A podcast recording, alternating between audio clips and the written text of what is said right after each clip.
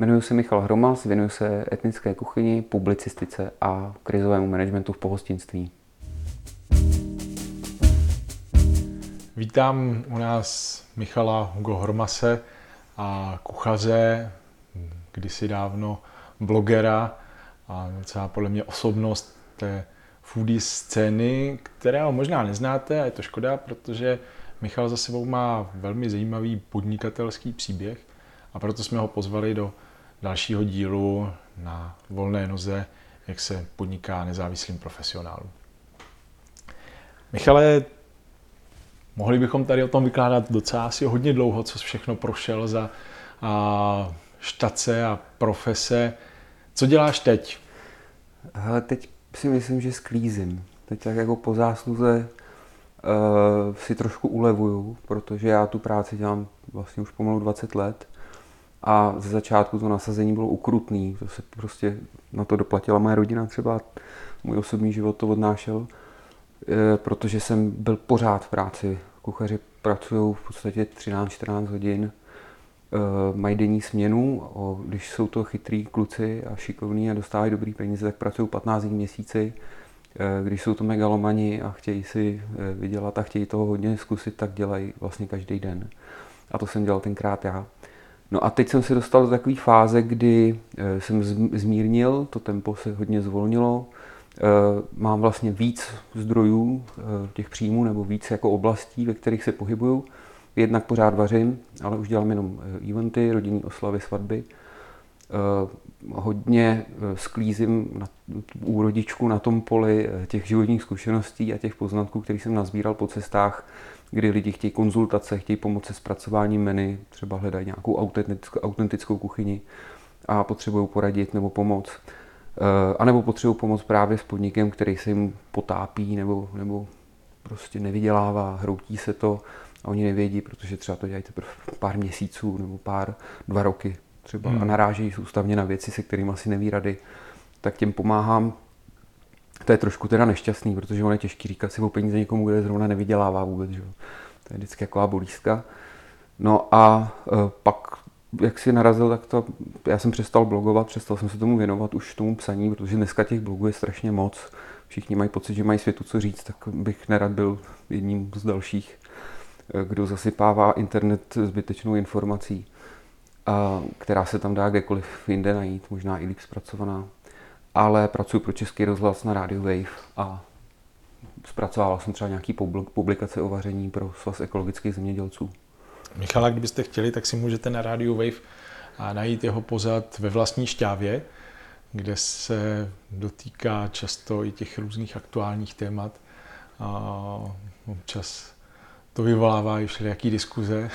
Často, no. A já bych se vrátil k těm začátkům a Pamatuju si, jak jsme se vlastně potkali s Michalem my poprvé, tak to bylo v roce 2008, to se zvrátil z natáčení filmu Tobruk na Sahaře, kde dělal kuchaře a potom já jsem se s tebou poprvé potkal na kurzu saharské kuchyně, mm-hmm. bylo tuším 2008 v Brně. Mm-hmm. A kdy to zároveň byla šance poznat eh, osobně lidi, jako byl pan Cuketka, Chili Julie a další, další lidi, kteří možná někteří a posluchači znají Dneska jako celebrity. blogery a celebrity, dalo by se říct, z toho, toho foodie světa. A co tě, co tě vlastně, jako jak se dostal na tu Saharu? Jak, jak, jak, to, jak to celé vzniklo? Já jsem, eh, já jsem vždycky inklinoval k etnickým kuchyním. Eh, vždycky jsem jakoby eh, spíš preferoval kuchyně Středomoří nebo miluju ty oblasti, kde se pro, pro, pro ty kultury prolínají, kde se, kde se potkávají ty světy a kde vzniká nějaký takový jakoby Často je to teda samozřejmě konflikt, ale i ten konflikt je vždycky doprovázený i něčím pozitivním. To znamená, že ta hudba z těch oblastí je zcela jako jasně, evidentně ovlivněná různýma kulturníma vlivama a kuchyně, pochopitelně v neposlední řadě. A tam je ta moje živná půda, tam já hledám ty zlatý valouny, takže Balkán, skvělý i střední východ, fantastický, Jižní Španělsko a Maroko, tam, kde se potkávají u Gibraltaru. Takže všude tam mě to jakoby fascinovalo a lákalo, tam jsem to jako nahlížel a studoval. A ono je těžké se v České republice etnické kuchyni věnovat eh, dílem, protože eh, Češi jsou poměrně konzervativní dost, dílem proto, že tady ještě není až taková minorita různých cizinců nebo expatů, která by to ocenila třeba a byla schopná nebo ochotná to zaplatit. Takže tady ještě se trváváme u tajské větnamské kuchyně, pokud je o zahraniční kuchyně, samozřejmě ordinární Itálie a e, turecký kebab. E, no a to mě mrzelo a já jsem vlastně v tomhle směru, to vnitřní puzení bylo tak silný, že místo, abych se naučil vařit knedlíky pořádně, tak jsem pořád jako e, blbnul a dělal jsem šéf kuchaře v arabské restauraci. Neustále jsem si kupoval knížky a učil jsem se to všechno.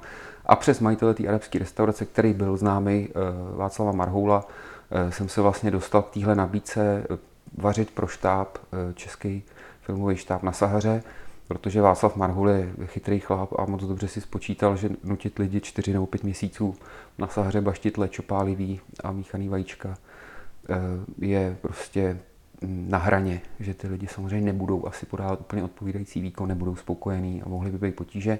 Takže ten kuchař se mu podle mě vyplatil, rozhodně. Pro mě to byla zlomová životní e, záležitost, protože za prvý kvůli tomu jsem si pořídil živnostenský list, speciálně kvůli téhle akci. A vlastně od té chvíle, kdy jsem zažil to vaření venku na té Sahaře, tak už jsem se nikdy nechtěl vrátit zpátky do kuchyně. A už jsem toužil potom jenom se jako toulat a vařit takhle pokoutně, jako jsme vařili na Sahaře. Což se mi v podstatě splnilo. Dneska, dneska vazíš tak různě a zmiňovali jsme ten, ten blog, který si myslím, že někdy v roce 2007 to právě začalo. Tam to začalo, jak jsem se nudil, no, no, no, no. Tak, tak patřil k jedním z těch prvních. Ty blogy se různě proměňovaly, značky se měnily.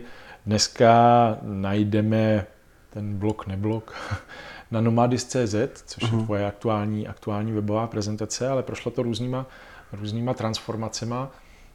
A seznámil se, předpokládám, se spoustou lidí díky tomu. Jak vnímáš tu foodblogerskou foodie scénu v České republice? Je to za těch deset let velká změna, co se tady jako stalo? Nebo... Je to obrovská změna. E, já jsem hrozně vděčný za to, že jsem zažil, e, když to bylo v plenkách, protože my jsme se v podstatě všichni znali osobně, kdo jsme začínali s blogováním scházeli jsme se, byli jsme malinká jakoby komunitka a tím, že tam nebyla žádná velká rivalita, nebo protože každý jsme měli ten svůj jakoby směr nebo ten svůj píseček, každý z nás se potom časem nějak vyprofiloval, tak nebránilo nic tomu, aby jsme se potkávali, aby jsme se spolu bavili, aby jsme dělali společný nějaký lumpárny a, a bylo to hrozně fajn. E, teď musím přiznat, že to vlastně úplně vypouštím. Já vlastně ani jakoby Eh, nerad, nerad eh, se nějak nechávám spojovat s termínem foodies, protože foodies to už považuji spíš za takovou jako sociální poruchu trošku, být foodies a už mě to jakoby trošku míjí. Já jsem řemeslník, takže já opravdu jakoby dělám svoji práci a dělám si to svoje. A foodies to je ryze amatérská záležitost, to je vášeň, to je opravdu, jako když někdo prostě sbírá motýly nebo fotky nátej holek, nebo já nevím co. To je fakt posedlost. Tak prostě. je fakt, že byl jako jeden z mála, není nejli skoro jediný reálný kuchař, že e, to je pravda, no. První, no. Ale ono, já jsem to taky tenkrát někde uváděl, že, že vlastně vždycky bylo hrozně znát, kolik mám práce. Dokud jsem, když jsem vařil a měl jsem hodně práce, tak jsem vůbec nepsal. Nebyl na to prostě čas. A já jsem ten, tu páru upouštěl tou prací jakmile mě někdo zkoušel zavřít eh, a pracovat na papírovém projektu nebo být někde v kanceláři nebo zpracovávat data nebo sbírat informace, tak tam, eh, jak mi ta plotna chyběla, tak jsem zase jako vystrkoval růžky a zase jsem jako měl potřebu psát o tom, aspoň teda, když už jsem nemohl vařit. Takže vlastně, kdyby se to, eh, kdyby to fungovalo jako přímá úměra, tak teď by se dalo říct, že nepíšu vůbec, protože opravdu jako vařím na plný pecky. Co vaříš nejradši? Eh, hele, není věc, kterou bych vařil nejradši. Já mám, já mám to štěstí, že eh, mě vždycky všechno bavilo, co jsem dělal. Já jsem zjistil, že já na sebe musím trošku oklikou. Eh, vždycky, když se chci donutit podávat dobrý výkony, tak já jsem poměrně hravý člověk, i když to tak nevypadá. A pro mě to vždycky musí být jako hra. A v tu chvíli se do toho nechám vtáhnout. Ne soutěž, ale hra. A v tu chvíli se do toho nechám vtáhnout, v tu chvíli mě to pohltí a bývá to nejlepší ty výsledky. a vždycky se do něčeho prostě jako vlastně v tu chvíli zamiluju a úplně to jako oplácávám a opečovávám a nořím se do toho a, a jde mi to výborně. Jakmile by někdo přede mě položil prostě papír a řekl by tak a teď prostě za 10 minut a kdo bude nejlepší, tak vím, že totálně vybouchnu. Takže absolutně jako jsem hravý, ale nejsem soutěživý. Takže, takže já si vždycky v něčem jako najdu to pěkný. Já tím, jak jsem střídal ty řemesla, než jsem přišel ke kuchařině, tak mě bavilo prodávat koberce, ukrutně. Mě bavilo třeba skládat kuchyňské linky. Strašně se mi to líbilo a snažil jsem se v tom být dobrý. Jo, a vlastně cokoliv mě bavilo, tak vždycky úplně jsem to tak jako jsem se do toho tak jako vrhnul s takovým nadšením a neříkám, že jsem to dělal dobře vždycky nebo nejlíp, ale dělal jsem to hrozně rád a to, bylo, to byla ta moje výhoda. Takže i s tím vařením, pokud je to něco, co, se, co je pro mě jakoby srdcovka, tak, to, tak nedá se říct, že bych něco dělal nejradši a něco třeba hrozně nerad, to se nedá asi říct. Každá ta věc má vlastně něco jako pěkného do sebe, každá, v každý je nějaký, nějaký kus kouzla. Ono je to zase jako s těma holkama, že někdo jako řekne, mně se líbí blondýny, já říkám, to je ptákovina, jo, když potkáš krásnou černovlasou holku, tak jak by mi mohl plásnout takovýhle nesmysl, že jo. Je to rozmanitý, různý a každá věc, každý člověk jako má nějakou osobnost, tak i ta věc má jakoby nějaký svoje zákruty a záhyby a zvláštnosti, pro který je, je, lze jí mít rád. Jakoby. Vlastně pěkně z té otázky utekl. Ale, vlastně ale možná, možná docela zajímavá věc je to, že ty jsi vlastně se k těm jiným kuchyním dostal už tím, že maminka a dědeček, pamatuju si to správně, pracovali na indické ambasádě, takže tak, od no. to bylo jako kdyby jiný jídlo než knedlíky a Já to na to trošku svádím, že vždycky říkám, to byla moje teorie, jsem tomu říkal prachutě, že když člověk jde po ulici a praští ho přes nos kořice, tak první, co mu naskočí v hlavě, jsou jabka, štrůdl z kořice, pum, takhle se to jako spojí. A e, dokonce t, asi to opravdu funguje. Vím, že jednou u mě byly nějaký e, redaktorky z nějakého časopisu na jídle a, a dostali tymiánový sorbet. Dostali prostě sladký sorbet, který byl ale dělaný z příchutí tymiánu, což byla třeba dost běžná věc, tenkrát v zahraničí, tady se to moc nedělalo. A oni to ochutnali a pa, pak ta paní na to napsala recenzi a napsala králičí sorbet protože jí chuť tymiánu evokovala králíka, který ho dělala babička v dětství a ona si to prostě jako nešťastně spojila a trošku to tím schodila teda vlastně. A já si pamatuju, že před nějakým časem a i, na, i v tom pozadě pro, pro Radio Wave si psal, mluvil o tom, jak si přešel na vegetariánskou stravu, vlastně jako takový velký experiment. Uh-huh. A zároveň potom směl fotku z porážky jehněte, a což potom ta strana, která měla, vypadala jako, že má velkou radost z další jako ovečky.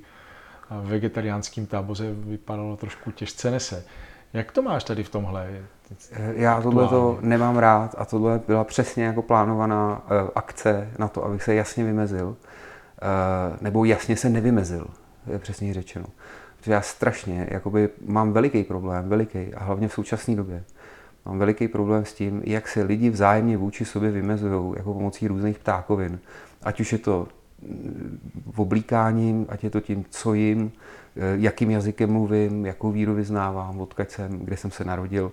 Mně to přijde úplně absurdní a musím říct, že to vlastně zapříčinilo takovou revoluci eh, uvnitř toho mého podnikání, já jsem třeba roky pracoval pro židovskou obec, jsem se tak jako intenzivně věnoval židovské kuchyni a eh, rituální košer. A až vlastně třeba v poslední rok pod tou palbou prostě toho všeho, co se za poslední rok událo. Na základě toho, kdy lidi jsou schopní někoho šmahem zavrhnout, protože se narodil v Sýrii třeba, nebo já nevím, v Libanonu, nebo někde. A naopak zase někdo jiný řekne, že je hrdý na to, že se narodil tady, což teda nevím, jak se o to zasloužil, ale budíš mu přáno. Tak na základě tohohle já jsem vlastně úplně, e, jak bych to řekl, chtěl zbavit svoji kuchyň politiky. Mně, prostě se hrubě nelíbilo, že se vlastně do té kuchyně zavléká ta politika, že přesně se tam jako bojovalo pořád, jestli je humus jako izraelský nebo arabský, to je stejně absurdní, jako kdyby někdo říkal, že chleba je patří někomu. Chleba nepatří nikomu, on se peče všude, všude pečou chleba. My můžou přijít Španěle a říct, hele, chleba jsme vymysleli my a teď, teďka se bude jmenovat takhle a hotovo 20. To je prostě ptákovina. E, stejně tak s vínem, že jo, a se vším ostatním. Buď to, to můžou ty lidi dělat dobře nebo hůř, ale nikomu to nepatří. A e, to samé bylo s veganama. Já jsem vlastně vždycky tu myšlenku podporoval. Líbila se mi, připadá mi eticky dobrá. E, připadá mi vlastně, jak to říct, jakoby, připadá mi jako vizionářský, až takový, e, ale hlavně tam je ten etický rozměr. Já jsem měl velký problém s tím, jak se, jak se pracuje v masném průmyslu a mléčném průmyslu, jak se zachází se zvířatama. Nicméně sám maso jim, nejsem ani, ani vegetarián, ale říkám, imponovalo mi to a rozhodl jsem se, že to vlastně pomůžu jakoby propagovat že spousta lidí má problém. Vlastně mi bylo i líto těch veganů, protože jsem viděl, že oni kolikrát jedí příšerné věci. Jo. Tím, že jakoby ta síla toho ducha je velká, oni chtějí být vegani, ale zároveň vlastně jsou třeba jako takhle trošku jako neohrabaný, takže nakonec zoufalé prostě pojídají jenom nějakou čočku s rejží a, a na tom ustrnou a spou se tofu od rána do večera. Tak mě bylo jako líto a říkal jsem si, že existuje právě inspirace v Jižním Španělsku, no v celém Španělsku, v Itálii, v celém Středomoří, přehršel zeleninových jídel, to by se vlastně dalo říct, že dělám nejradši. Baví mě hrozně moc pracovat se zeleninou, s luštěninama, obilovinama. To maso je třeba u mě až na druhém místě. A, a tak jsem se rozhodl, že za jedna si to zkusím a pokud jakoby se budu cítit dobře a uvěřím vůbec v to, že je možný se takhle dlouhodobě stravovat nebo takhle jakoby žít, tak to, eh, tak to budu dál vařit a budu na tom dál pracovat. A to se povedlo. Já jsem asi dva měsíce nebo tři měsíce opravdu jakoby striktně si držel veganskou bylo to v pohodě úplně, nepadaly mi vlasy, nelámaly se mi nechty, nekolaboval jsem nic, podával jsem normální výkony, cítil jsem se výborně.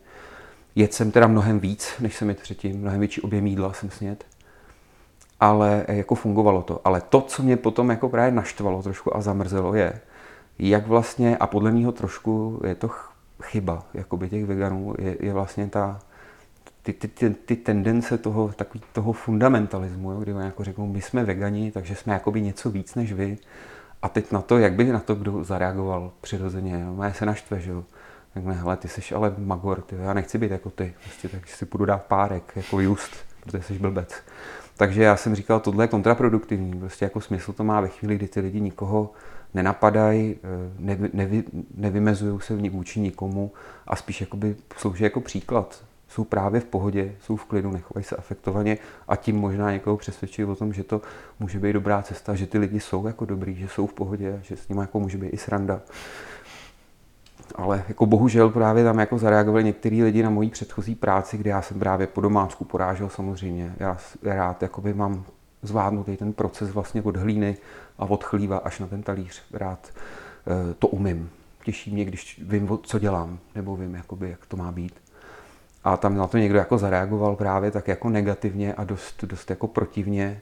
A já jsem se v tom výbuchu emocí prostě jako první říkal, hele, já na vás prdím, takže jsem tam vrazil tu fotku, jak porážím jehně, která jako pro mě třeba neskrývá se žádný nějaký temný energie, to je jako od lady, když prostě tam on maluje zabíjačku, že jo, to je, tam někdo fidlá na housle a popíjí se u toho kořálka, tak pro mě je to něco podobného. To je jako nějaký akt jako zla. Bavili jsme se o tom, že vlastně často funguješ jako krizový manažer v pohostinství a když se samozřejmě se nabízí, že jo, ano šéfe a srovnání tady s těmahle slavnýma televizníma pozadama. A jak moc ti přijde, že to, co člověk může vidět v televizi, je jako úplně nahraný, částečně nahraný, částečně reálný, úplně reálný, versus tvoje vlastní zkušenost, jako jak, to, jak to v tom pohostnictví reálně funguje, jestli, hmm. jestli to odpovídá nebo ne. Hele, to je strašně moc o lidech. Hrozně. To je případ od případu, podnik od podniku. Eh, a teď třeba to majitele těch podniků neuslyšejí rádi, ale moje dosavadní zkušenost je, že eh, téměř vždycky eh, jsou ty problémy zaviněný majitelem prostě bez debat. To můžete jako udělat hluboký audit a projít si to od spoda, od uklízeček a, a myček nádobí a prostě přes nějaký šmudly, což krábou brambory, pak přes číšníky, provozáky a za dva měsíce stojíte před tím šéfem, který vám za to zaplatil. Říkáte, hele, problém seš ty, seber se, jít na rok někam na dovolenou a nech ten podnik bejt, protože jinak ho udusíš prostě úplně tou svojí invencí a těma svýma jakoby plánama a svýma představama ho úplně jako zadupeš do země. Jo, a to se těžko těm lidem říká. Pro ně to je vymodlená věc, mají jasný představy o tom, jak by to chtěli mít, ale ty kolikrát jsou tak vzdálený realitě, že vlastně oni jsou příčinou toho, že ten podnik padá na hubu.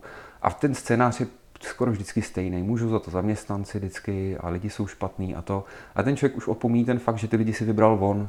On je najal, on je platil a on nastavil ty podmínky tak, aby tam ty lidi buď to selhávali, nebo dlouhodobě nefungovali. Takže, jako říkám, je to, je to trošku v tomhle vždycky trošku nepříjemná práce, a, ale co se týká té tý televize, já vlastně moc jako nevím. Ona mi to říkala maminka moje, má takový zajímavý vztah s maminkou a já jsem nějak přišel domů, ona na to koukala a já jsem říkal, to koukáš, to je ano šéfe, veď? A ona, no. A jak se na mě tak podívá a říkal, Paul Reich, to je kuchař. Takže já nevím, no. Jako, asi jsem na ní moc velký dojem neudělal. Uh, no a myslíš, jako já jsem sám slyšel, že prostě jako sehnat jako dobrý tým do restaurace je hrozně těžký. Je, je. Čím to je? Jako jsou špatný Ale není to lidma. Ne, ne, ne, ne, ne, ne, ne, ne, vůbec. Já si myslím, že tady je obrovský, obrovská jako díra a obrovská chyba nebo nedostatek a slabý místo v tom, jak eh, s lidma pracovat.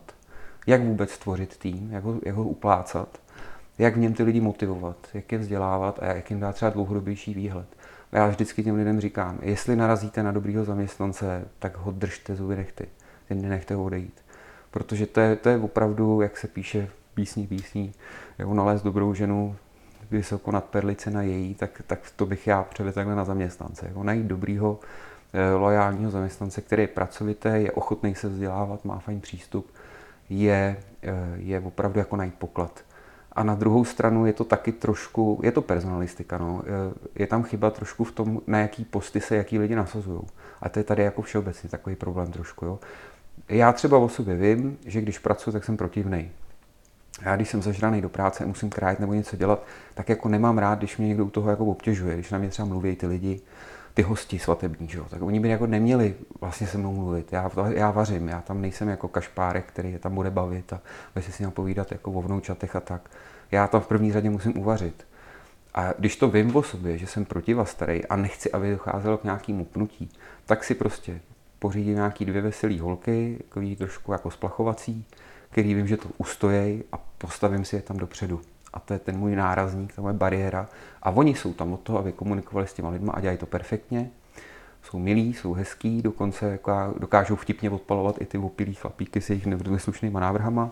A já můžu být vzadu vesele protivnej a vůbec jako ničemu to nevadí. Dáme krátkou pauzu okay. a po ní se pak mrkneme na další historky z natáčení. z kuchyně. Povídáme si s Michalem Hugo Hormasem o kuchyni, o jejich problémech, o tom, co rád vaří. A poslední, v poslední části jsme se bavili hlavně o tom, a jaký problémy, pod, s jakýma problémama se potýkají právě ty restaurace a provozy, ve kterých se snaží pomáhat. A říká si, že jsou to nejvíc samotní majitelé a taky personalistika. A ty sám máš vlastně spoustu zkušeností, jak si říkal, než jsme začali natáčet, s tím, jak to nedělat. To znamená, že radíš lidem poučen z vlastních chyb. Já si pamatuju, že když jsme se viděli, není to tak dávno, tak si hrozně zatrpkle mluvil o Brnu, protože ti přišlo, že to tady vždycky nějak na tebe spadne. Tady mě to párkrát pěkně sestřelilo. a Myslíš si, že to bylo jako, že za to nějak může Brno? Nebo ne, ne, ne. Jak čím to bylo? Nebo? A já jsem, já jsem nějakou potom chvilku jako prozření eh, vybíral k lepšímu takový moudro otce Furata. Vždycky, když jsem měl takovéhle ty eh, tendence jo, kyselý, jako obvinovat celý svět z toho, že jsem na tom špatně, jo, a, tak já jsem měl takovou chvilku, kdy jsem si položil zásadní otázku. Eh, když někomu naletím, jo, když právě já jakoby jdu do nějakého partnershipu nebo do nějaké práce a já si vyberu ten protějšek a řeknu ano a prostě potvrdím to, že s ním chci spolupracovat, tak za to pak nesu následky. Pokud jsem zvolil špatně, tak nemůžu říkat, hele, za to mohl on. Já jsem souhlasil, že s tím člověkem budu pracovat a nesu si teda ten svůj díl viny přesně. Takže já bych to nazval vsadit si jako na špatného koně. Prostě e, není to tak, že za to vždycky může ten kůň, že jo. Já jsem si na něj třeba neměl sázet. Jako kdybych byl moudřejší, opatrnější, a víc naslouchal nějakému instinktu, který jasně tam troubil chudák někde vzadu, mával červenou vlajkou a řval nedělej to, nedělej to. A já jsem chtěl věřit, tak jsem si prostě naběh na pěkný vidle a, a je to moje chyba samozřejmě. Že? Zaplatil jsem si za to pěkně. Byly časy, kdy jsme tě mohli vidět tady v Brně v několika různých restauracích, na kterou vzpomínáš nejradši. Hele, já jsem potkal svou osudovou lásku v kavárně Avia na Botanický.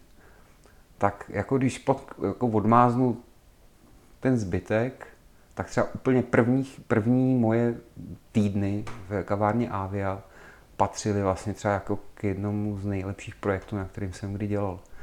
Tam jsem třeba pochopil jednu věc úžasnou, že totiž jsem schopný udělat jako dobrou věc, když mi úplně nechají být ty lidi. Mě přesně mi dá jakoby prostor ty moje šílené jako věci dotáhnout do konce a nechají to, tak ono to většinou se vyplatilo. A bylo to dobrý. Jo, problém, eh, tam byla ta výhoda, že ty majitelé neměli ty ambice, jako, nebo ani nevěděli prostě. Jako. Oni byli ochotní z toho mít pizzerii tenkrát původně vlastně úplně, než jsem tam přišel já. A nakonec se z toho stala v té době, kdy jsem tam byl a odcházel jsem, tuším, že nějak to bylo v březnu, no, koncem února jsem odcházel, tak eh, v té době to byla eh, po třech měsících po otevření restaurace, tam jste se dostali na rezervaci. Což bylo fantastický. Jo. Nikdo by třeba nešel na ryby, čerstvé ryby, na botanickou si dávat. Jo. Takže to tenkrát jsem považoval jako jeden ze svých jako nejlep, nejlíp splněných úkolů. Pak byly další a další, ale uh, myslím, že tohle asi bylo to jako nejlepší. No. Ono, já jsem jako objevil takovou smutnou pravdu uh, trošku, že totiž oni jako všude jsou dobrý a špatní lidi. To, to není, že by tady byli jako horší lidi než kdekoliv jinde na světě. Ale ta kotlinka česká má přece jenom, nebo já tomu říkám, ta naše malá lahev od okurek, má takový jedno specifikum, jo, že třeba všude se kradou nápady. Ale když jsou ty lidi chytrý, tak si napřed počkaj. A když zjistí, že ten nápad je fakt dobrý a je dotažený, tak teprve pak ho ukradnou. Nebo přijdou na způsob, jak ho uzmout. Tady je blbý, že tady se kradou nápady ještě dřív, než se stihnou zrealizovat, takže se vlastně nikdy nezrealizují. Tady bylo tolik, už tolik, rekord mohlo být dobrých věcí, kdyby vlastně nebylo té malosti a té uspěchanosti a všichni by to nechtěli mít hned, zadarmo pokud možno a urvat to co nejdřív.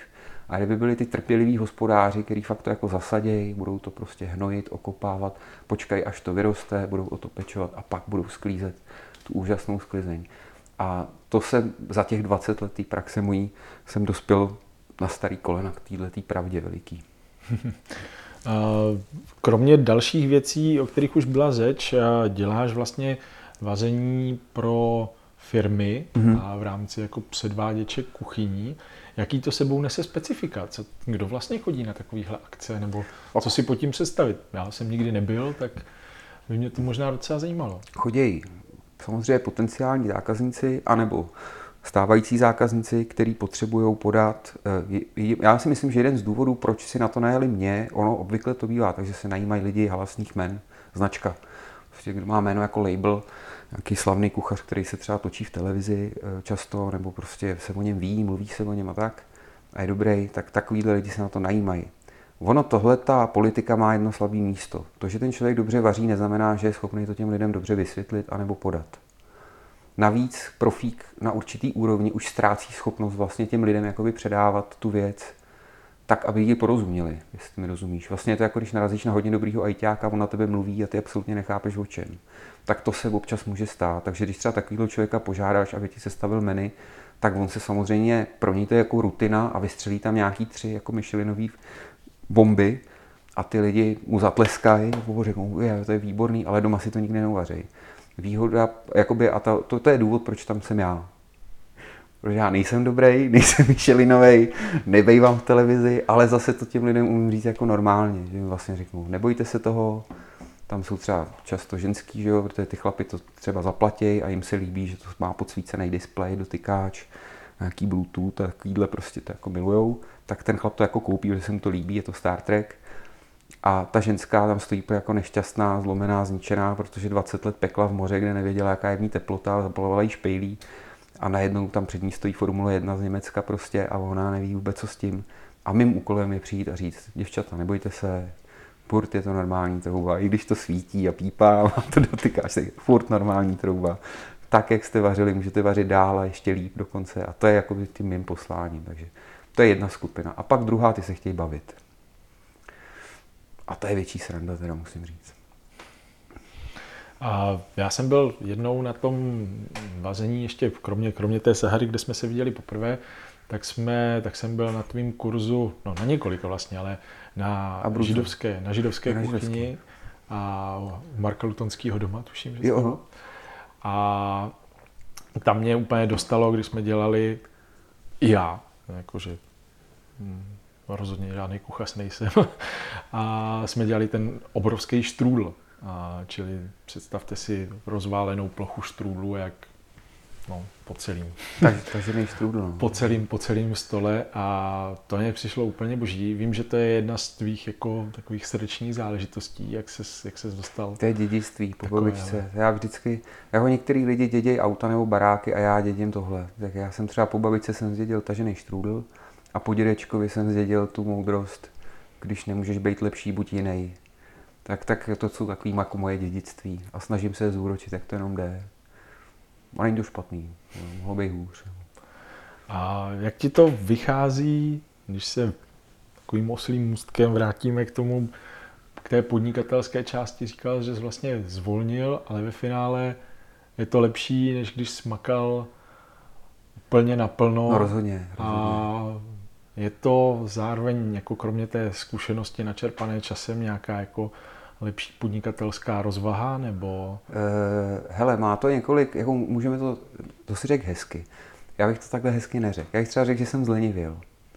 A tím, jakoby, jak jsem se vlastně utavil na tom, na tom že jsem té práce měl moc a už jsem byl fakt utánej, tak jsem začal říkat ne. Ale já jsem si musel jako šáhnout na to dno, abych stvrdnul trošku a začal říkat ne.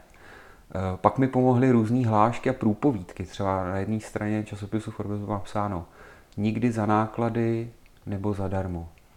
To jsem si zapamatoval a to mi hodně pomohlo. To je dobrá hláška. A, a ta, tak se ty věci jako pospojovaly s tím, že e, k tomu si člověk fakt asi musí nějak dojít. No. E, já bych, já, mě, jako pro mě z toho vylezlo nebrat si víc práce, než, než jsem schopný odvíst. Tam se to strašně blbě odrazí v tom, že jakmile už jsem utahaný a mám ty tendence tam tu práci kupit, hodně natěsno a ne, neodpočívat, nemít volno zasloužený, nerelaxovat, nespat, eh, tak ta práce pak nestojí za nic. Já začnu selhávat v té práci a to je špatný, to je blbý. Protože to už mi vlastně, to už to jde do šípku, to už si mi pak ty lidi nezavolají. Ale tam něco jako schoří za těžký peníze, já selžu, teď si řeknu, no tak mi to neplaťte, protože to nestálo za nic, stálo to za pendrek, tak jako to bych fakt dlouho nevydržel takhle asi podnikat. Takže já jsem si opravdu musel najít jakoby pomalejší rytmus, abych odváděl dobrou práci a když ujedu, tak to hned poznám. E, to je jedna věc. Druhá věc, e, e, nechat si fakt jakoby reálně zaplatit. Začít vnímat svůj práci a svůj čas jako náklad. Jo? A nebrat to jako, že mám kšeft, mít to tam všechno dobře spočítaný a sebe přitom nepočítat. Jakože já jsem přece zadarmo, protože jsem samozřejmou součástí, když jsem tvůrce. Tak to není. Já tam pracuju, takže jsem normálně placený člověk. Takže já tam musím mít svůj plat v tom zahrnutý, určitě. A to jako zahrnutý v nákladech, ne v zisku. Mm-hmm. Jo, a, a prostě x, x věcí mi takhle docházelo cestou, necestou, který jsem dělal špatně bylo to hodně o té ochotě, no. Jako já říkám, já jsem podnikatel na baterky, jo. Já jako kdyby někdo chtěl vidět moje čísla, tak se asi lekne. A jako zvláštní je, že to funguje, člověče. Já mám takový jako intuitivní matematiku, bych to nazval. Jako zvláštní je, že vlastně, když si dám tu práci a zpětně střelím jako něco a pak si zpětně vezmu kalkulačku a spočítám to, tak ono to jako vychází. A mě to třeba takhle funguje, když jdu nakupovat. Já říkám, mám rozpočet 5000, jdu a takhle jako nakupuju, nahážu to tam, dojedu ke kase a má říká 5011 a já panečku. Jak jsem to udělal, tyjo? nevím, ale jako fakt to funguje, no. Když jsem ti vyprávěl ten vtip, že jo, o tom, si to můžu říct, ten, Myslím si, že jak ten profesor matematiky potká toho svého studenta a říká, čím se jako zabývá, on říká, no dělám do obchodu. Říká, vy, že děláte v obchod, teď jste byl úplný trouba na matiku, vy jste si neuměl spočítat prsty na ruce. A on, ale tak pane profesore, to není taková věda. Podívejte se, třeba koupím vagon dříví za tisíc korun, prodám ho za 50 tisíc. No a z těch 20% už nějak vyžiju tak prostě takhle nějak funguju já v podnikání. No. Díky moc a hodně štěstí v dalším, v dalším vazení, podnikání. Kdybyste se chtěli podívat na některé recepty i a vůbec další věci od, od Huga, tak se mrkněte na nomadis.cz a nebo si ho puste na rádiu Wave pozadu ve vlastní šťávě, kde se peče, vaří, smaží celou dobu. Přesně. Díky moc. Díky. Tak jo, měj se. Ahoj.